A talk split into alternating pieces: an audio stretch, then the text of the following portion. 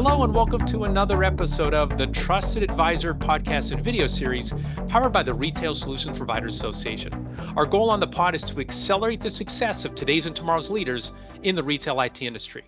I'm Jim Roddy. I'm back with you again. Thank you so much for joining us. This is a special quick take episode of the pod where, for about 20 or 25 minutes, we feature an RSP member who will speak at Retail Now 2023. If you're not familiar with Retail Now, it's the Retail IT channel's number one trade show, education conference, and networking event scheduled for July 30th through August 1st at the Gaylord Palms in Orlando. Retail Now will feature five education tracks and more than 20 education sessions, including one we'll discuss today why PayFac as a service, the benefits of PayFac as a service business model for ISVs and VARs. And our special guest to discuss his presentation and a few other topics is Blake Rouse. He's the Senior Director of Business Development at Payments Provider and RSPA member, Cardknox. Blake, welcome to the Trusted Advisor. Thank you for having me, Jim. No, always good to talk with you. In full disclosure for our audience, Blake and I were colleagues uh, back at what was Vantiv and then became WorldPay uh, between 2016 and 2019. You were there for about five and a half years. I was there for about three years. And I don't know if you remember when we met. You're from Georgia. I'm from Pennsylvania, and we met in Durango, Colorado. Um, yeah. I. Yeah, day one. I think you were probably the third person I met in the office that day. Got it. Yes, and the, the Durango office. So I don't know. You, you were in. Did you visit that office very often, or was it just an occasional thing? It was just an occasional thing, but always a pleasure. It's just, I mean, that office had, you know, fantastic uh, views and obviously the uh, food, the culture, everything about Durango was fantastic. So didn't get there nearly as often as I like to.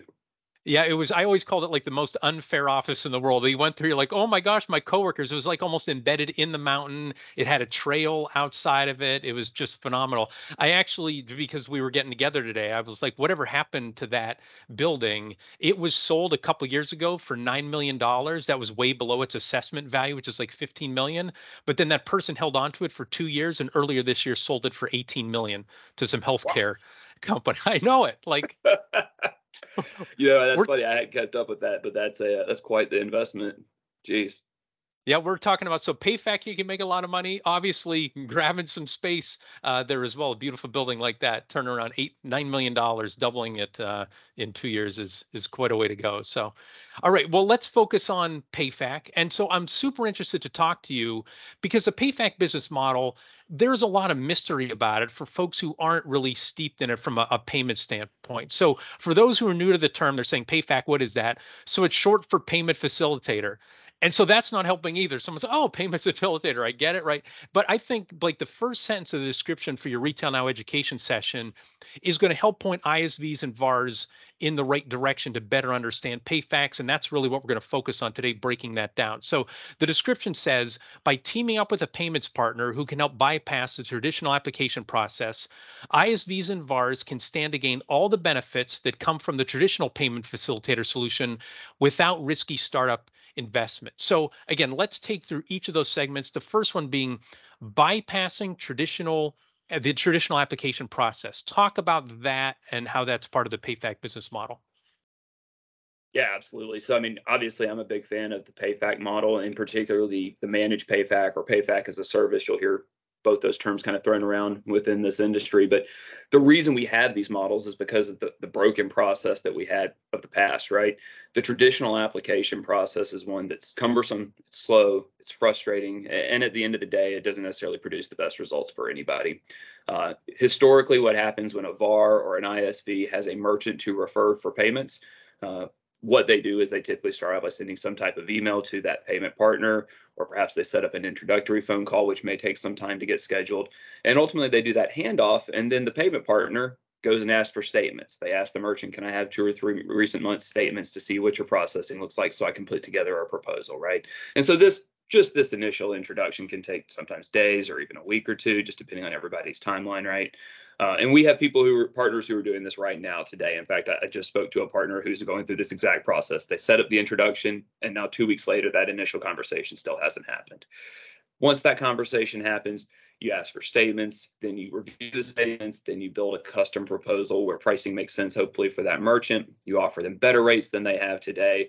And hopefully, ultimately, they end up signing that application and agreeing to move forward. And then that's just the first half of the process. The back half can sometimes be frustrating and confusing. There's this mysterious underwriting group that may involve several different organizations who are looking at this application. It takes time, it's confusing. They ask weird questions like, why, well, can you provide a copy of your bank statement as well? Or tell me about how you're handling this issue in your business or, or whatever it may be, right? Or sometimes it's just the application was filled out incorrectly and there's a, a legal name that doesn't match a DBA or something like that, and it slows the whole process down. So what could be a very quick process can sometimes take a month or more to get a typical merchant onboarded and approved. And then they have to go through the actual startup process, right? They have to get set up by the partner to do transaction processing. They have to then do that first transaction. And they're hoping they're getting better rates as they were told. But then on the back end, there's hidden fees, monthly fees they weren't thinking about, annual assessments, and and of course what we're all familiar with in this business, the annual rate hikes that so many companies are fond of, which ultimately just makes the merchant very frustrated, right? Customer satisfaction in the payments world is very, very low typically when working directly with a processor because of all those things that we just talked about. It's confusing, it's ambiguous, it takes a long time. They don't know who to talk to when there's a problem. And so everybody gets frustrated. And then the ISV and the VAR get frustrated as well because now they've got their customers complaining about this other group that they've introduced them to and they're just looking for a better solution and they're not necessarily making as much money as they want on the process. So it's an old system that's been around for a long time but it's a broken process that needs improvement.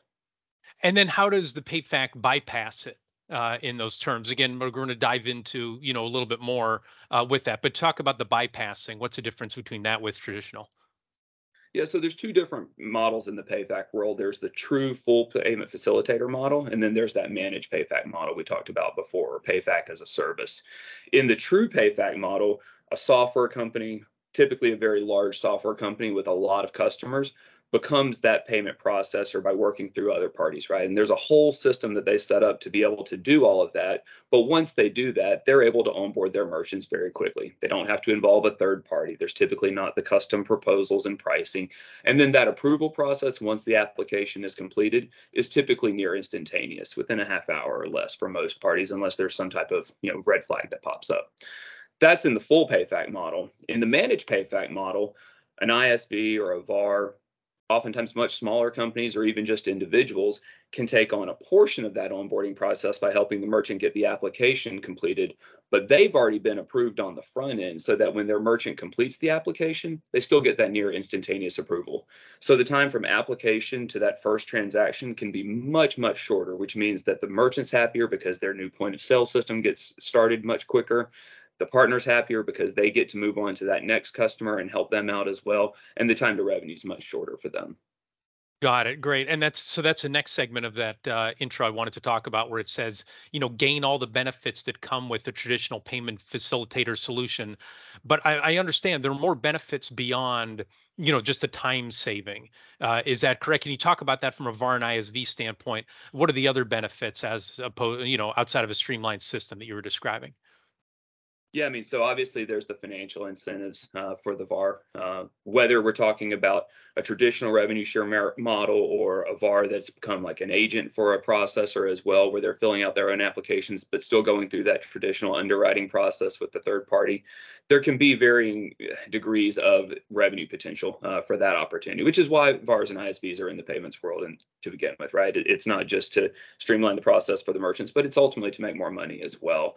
And so when we talk about a traditional referral relationship, those can make 25 to 35 basis points on the total transaction volume that a merchant's doing, which can be good for, for very minimal work, but but not necessarily game changing, right? That's not going to be an income stream all on its own for a lot of companies. That's just complementary.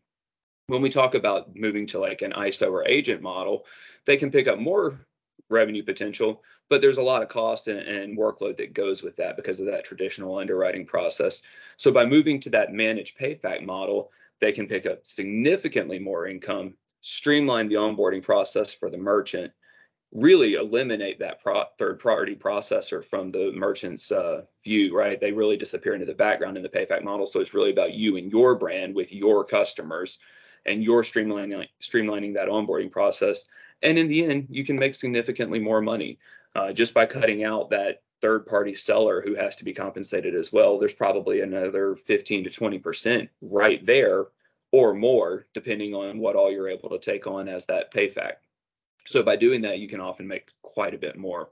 We have some partners that are of varying sizes, right? We work with very large portfolio companies that own multiple software companies, uh, all the way down to individual VARs that are just a single individual in their company who are still taking on this managed payfac program and making a lot more money. You know, in some cases, we're seeing partners make 70, 80, even 100 basis points or more on total transaction volume versus that 25 to 35 basis points. So if you have one customer who's doing a million dollars a year, that could be in, in transactions, which is not a very large merchant necessarily in the retail world, right? That could be a small liquor store. Mm-hmm. That merchant could generate an extra five thousand dollars if you do if you board one of those every month just as an individual that's an extra 60 grand a year Got it. So I'm guessing VARs and ISVs who are listening to this now are going like, wow, a streamlined process. I can make potentially quadruple what I am from a payment standpoint. But again, in the intro, you know, for your session at Retail Now, it says without the risky startup investment. So first, what level of investment are you referring to? And then also, I, I read you wrote an article that's on the RSPA website that refers to multi-million dollar upfront investments to build the necessary infrastructure. Can you talk about the investments and the risks and the burden that goes on to the VAR and ISV if they do this PayFac or PayFac as a service model? So historically, to become a full-fledged PayFac, the requirements were very stringent. You have quite a bit of staffing uplift that you have to have from the risk and underwriting team, sales team. You have to have just uh, security and IT professionals who manage your systems. You have to manage relationships with your third-party partners, whether that's the bank cards, the card or the card brands, various banks that you work with, uh, technology gateway companies that you have to use for the the back end support for your systems, right? You have all these different relationships you have to form. You have infrastructure investments. You have to manage now security and fraud in a way that you've probably never thought about it in the context of your traditional business. So you have to bring in people who know how to do these things to to improve your skill set there as an organization. And so it's a big uplift. It goes from being you know one person who hands off a referral in that traditional model to now you've got a whole team of people managing this payfac for you and the uplift can be significant. You've got the cost of those things, but just the ongoing cost of managing a team can be very significant, millions of dollars a year in some cases, when you start talking about the total cost for a full time employee, uh, especially someone who's highly skilled like this in these different areas. So the uplift is a lot. You know, I've heard different organizations tout different numbers, but to become a full-fledged PayFac, I've heard anywhere from 500 million to 2 billion dollars in annual transaction what? volume before it makes sense to justify before the revenue opportunity makes sense to justify the cost. So Holy if you don't have 500 million at minimum, but maybe billions of dollars in transaction volume, the juice just isn't worth the squeeze to become a full-fledged PayFac. And most companies know this, and so they think, ah, that's great. I'd love to be a PayFac one day, but the reality is I'm not there yet. Well, that's not really true anymore. In the managed PayFac model, a lot of that uplift is done by groups like us. And so what we do is we take on all of that underwriting for you. We have an application system set up and ready to go. We do a lot of that heavy lift so that you can start really just by getting approved to be a PayFac essentially making sure that your customers are who we think they're going to be. We understand what their model looks like. We understand that the risk is relatively low for their business, eliminating bad actors and things like that. Once you go through that initial approval process, you can start becoming a PayFac. You can become a PayFac really in just a manual model by just managing the application yourself for the merchants. So it allows even just an individual who doesn't have that whole team to support them and doesn't have all the infrastructure investments behind them to start as a payfac right away without that multi-million dollar investment to get going. And it's certainly much quicker than having to build those systems yourself, having to establish those relationships, all of those things that can take 18 to 24 months or more sometimes. Yeah, and so uh, thank you for that. And it makes me think of a few things, and you can tell me if these analogies are accurate or not. So one, a former colleague of ours, Tom Reichert, who is at Mercury, you know, Vantiv WorldPay, RSPA uh, Hall of Famer, um, he would say uh, when he described the PayFac model, everyone wants to go to heaven, but nobody wants to die to get there, right? Because they wanted those, you know, the the triple, the quadruple, uh, their uh, payment revenue stream, but they didn't want to take on all this burden. And then the analogy that I used in that traditional model. And so again, feel free to laugh at both Tom's and mine's, but um, again, trying to make it uh, clear to our to our listeners, it was I always said it was like a daycare center saying, "Man, we're getting good revenue, you know, from these kids who come in."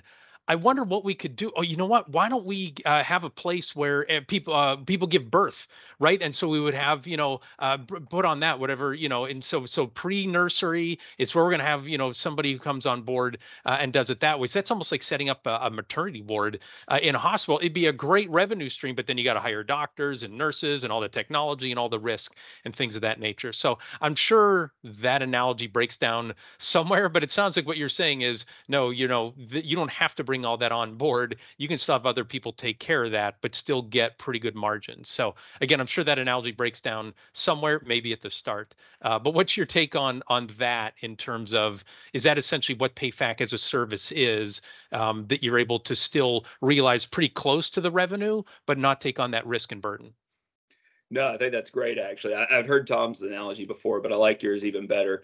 That's uh, that's exactly it. There are so many skill sets you don't have as the daycare provider, right? You're not that doctor. You don't know how to how to run a hospital, and so the uplift to do those things is just too much uh, for most organizations, and certainly for most VARs who are who are typically individuals running businesses out of their homes or maybe a small office place that's not something that's achievable for them and not reasonable for them to try to do. That would take them away from their core business, right? The managed payfac model allows them to really focus on their core business, but add this complementary portion of it that can be very, very lucrative. Got it. Great. Well, we're going to pause here for a moment to let our listeners and viewers know about the Retail Solution Providers Association. Uh, first, we're going to thank our sponsors who support the RSP community and make this podcast and video series possible. Our platinum sponsors, Blue Star. Our gold sponsors are CoCard, Heartland, ScanSource, and Star Micronics. To receive the benefits of an RSP membership or RSPA sponsorship, email membership at gorspa.org. Also, we want to give you a reminder again, we mentioned Blake's going to be speaking at Retail Now. Retail Now is a retail IT channel's number one trade show, education, conference, and networking event, July 30th through August 1st at the Gaylord Palms in Orlando. Uh, go to gorspa.org forward slash retail now to learn all about the event, register, and make sure you get a hotel room too. The hotel block sells out every single year. Retail now is where the industry meets. So, um, in my planned questions, Blake, I had uh, wanted to ask you about, you know, you know, it says about unlocking additional revenue stream through the payment uh, through payment processing and being a payfac. Is there anything you would add outside of what we talked about in terms of, you know, instead of 25 to 30 basis points, we could be talking 70, 80, you know, even 100 at that. Anything else you want to talk about from a revenue, just so our listeners really understand what a huge opportunity this could be for them? Yeah, I mean, obviously, the cost of any transaction really depends on, on the market in which it's happening, right? So we all know that there are different costs for every transaction that a consumer does, whether it's at a doctor's office or a grocery store or a liquor store or a hotel. Uh, so there's going to be some variance, obviously, but by taking on more of this application and, uh, and uh, initial initial interaction with the merchant and having to being able to offload that from the processor, there's just really a lot of opportunity for more revenue uh, for the VAR uh, in particular. And I think that's really where the market's going. Um, we're seeing that most software companies now understand the value of the payment facilitation model. And in particular, they aspire to one day be a PayFac. And we're talking almost every day. We talk to new companies who say, hey, we want to get there. And we understand that there's this in between model that's called PayFac as a service. And we think that that's the right play for us. Uh, what we're now really seeing, though, is also that lower market, that smaller group that says, hey, I'm a startup and I'm ready to tackle this today because I think that there's big opportunity by setting myself up for the right things in the future.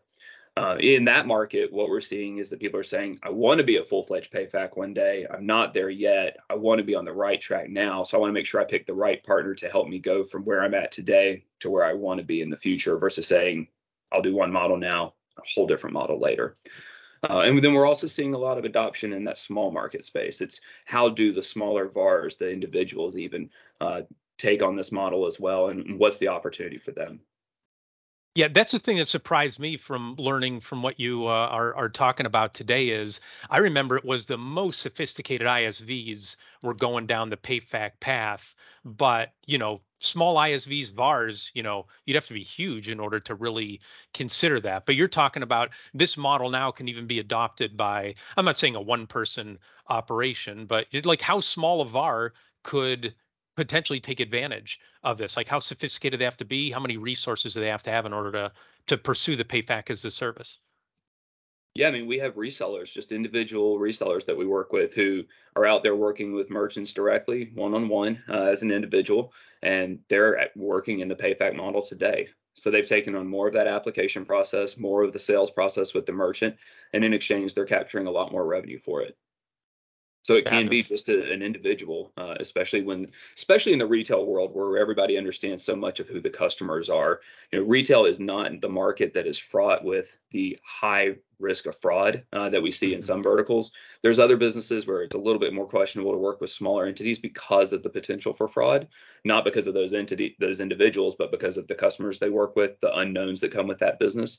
We don't have that in the retail world. In the retail world, we're typically talking about brick and mortar possibly with an probably with a uh, e-com website as some type of complementary sales channel but a large portion of their transactions are card present transactions. The consumer is face to face with a cashier or somebody in a, in a store and they're doing a transaction where we can know that this transaction is really for this set of goods and there's very little risk of chargebacks fraud things like that. So it's a great opportunity in the retail space especially all the way down to the individual level Great. I have just two uh, last questions for you, but was one I'll just combine a couple questions into one. Can you talk about the forecast for the PayFac model for the retail IT channel from your perspective? Like, how pervasive is it today? Is it like one percent of VARs and ISVs are embracing it, or is it ten percent? And then, how pervasive do you think it's going to be five years from now? Can you gaze into your crystal ball and uh, and share with us your perspective? Yeah, so I'd say what, what's really been telling uh, is the change over the past couple of years. Uh, you know, two years ago, I would say that probably 25% of the conversations I had with software companies were about how they can look at the payfac model and what would make sense for them. Today, I'd say it's probably closer to 80 or 90% of the conversations I have. And in fact, the, the rarity is now the conversation where we say maybe the payfac model doesn't make sense for you for, for whatever reason, right? A very a diverse set of customers where there's not a one size fits all or many or one size fits most type of model. Uh, now it's it's probably more like 80 to 90 percent of those conversations with software companies are around what PayFac model makes sense for them. And, and I say what model because even within CardKnox, there's not just one PayFac model, right? There are varying ways that we can onboard merchants depending on what makes sense for that software company. There's varying ways we can work with the VAR or ISV in terms of how we handle customer interaction. So it's all about building a program that really makes sense for your business. Uh, even with it, even once you select the partner that's right for you when we talk about individuals though in the VAR space, that's where I really see the the huge potential uplift in the PayFac model. Um, as it becomes clear that it's not this scary, not this expensive investment, not this cumbersome process to add into what you're already doing today, that it's actually something that can be very complementary to what you're already doing today since you do have those relationships with your merchants that's where I really see the huge growth potential, especially in the retail space. And I think by and large, what we're going to see is that the traditional referral model is really going to become the rarity going forward. Uh, I think in the next five years, that most even individual VARs are going to say that the PayFac model is probably the one that makes sense for them once they find the right partner. Oh, that's incredible. Again, you know, five years ago where we saw this and like, what was PayFac? What does it mean? And um, that it could be so widely adopted. The thing that I find encouraging is it's not that VARs and ISVs have to be the first to do it, right? The path has already been cut through the jungle or the forest, right? And so they mostly have to follow that path and then bring their organization along. It's not like VARs and ISVs will be the first uh, to do it. So, all right. Well, we want to keep this a quick take podcast. So, what's your final word, uh, Blake, that you want to share with our listeners about PayFac, PayFac as a service before they see you again at Retail Now in Orlando? Yeah, I would say the number one thing is to just explore the possibilities. Uh, whatever you're doing today, I am confident that there have been hurdles or headaches that you've experienced with payment partners in the past, uh, many of which can be eliminated with the PayFac model. So at least ask the questions and explore the possibilities.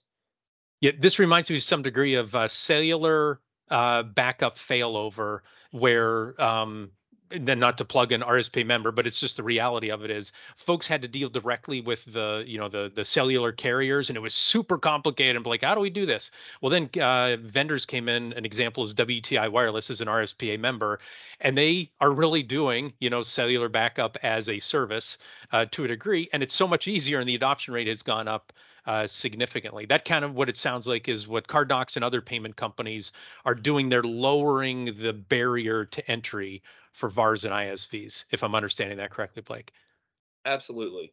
We're certainly not alone in this space, but one of the things we're continuing to do on a weekly basis now is iterate and improve on our platform. And as that platform uh, has more flexibility and more capabilities for the VAR or the ISV, it gives you more options in how you run your business as a payment as the now the payment provider to your merchants. And so the more iterative advances there are, the more it's just going to open up opportunities and lower that bar that you're talking about so that anybody can really take on the PayFac model.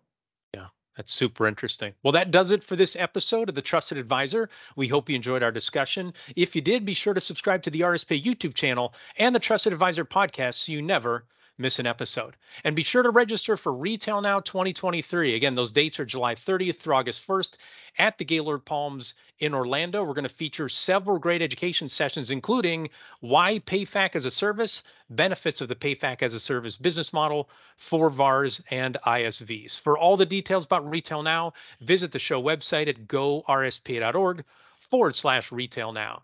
Before we go, big thanks again to Blake for sharing his wisdom with us today. Thanks also to RSP Director of Marketing Chris Arnold for his production work, Joseph McDade for our music, and last but not least, thanks so much to you for listening. Our goal at the RSP is to accelerate the success of our members in the retail IT ecosystem by providing knowledge and connections. For more information, visit our website at gorspa.org. Thanks for listening and goodbye, everybody.